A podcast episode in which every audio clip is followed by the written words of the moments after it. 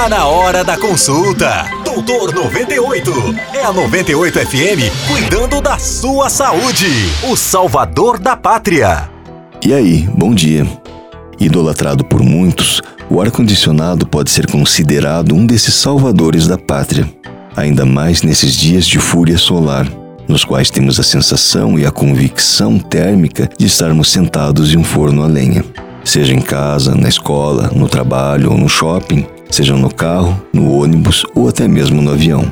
A presença dos aparelhos de ar-condicionado é cada vez maior em praticamente todos os cantos.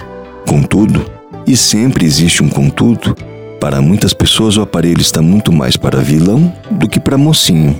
Sinusite, faringite, rinite, laringite, bronquite, pneumonite são apenas alguns dos muitos itens que costumam invadir os consultórios médicos nessa época quente do ano, tudo potencializado pelo hábito condicionado do ar refrigerado. Muitos dos malefícios acontecem pelo uso exagerado do ar-condicionado, no qual o aparelho é usado por um período prolongado em temperaturas congelantes.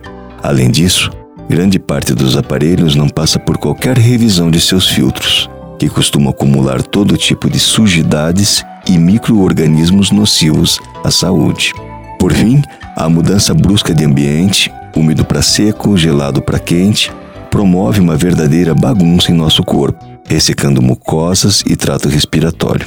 A prevenção, claro, passa pelo uso racional do aparelho, pela manutenção preventiva de seus filtros e dutos, pela hidratação com muita água e aplicação de soro fisiológico para evitar o ressecamento das narinas. A briga maior talvez não seja com o aparelho, mas entre aqueles que o amam e os que o odeiam. No final, o que deveria prevalecer é o respeito à saúde do próximo. Sempre.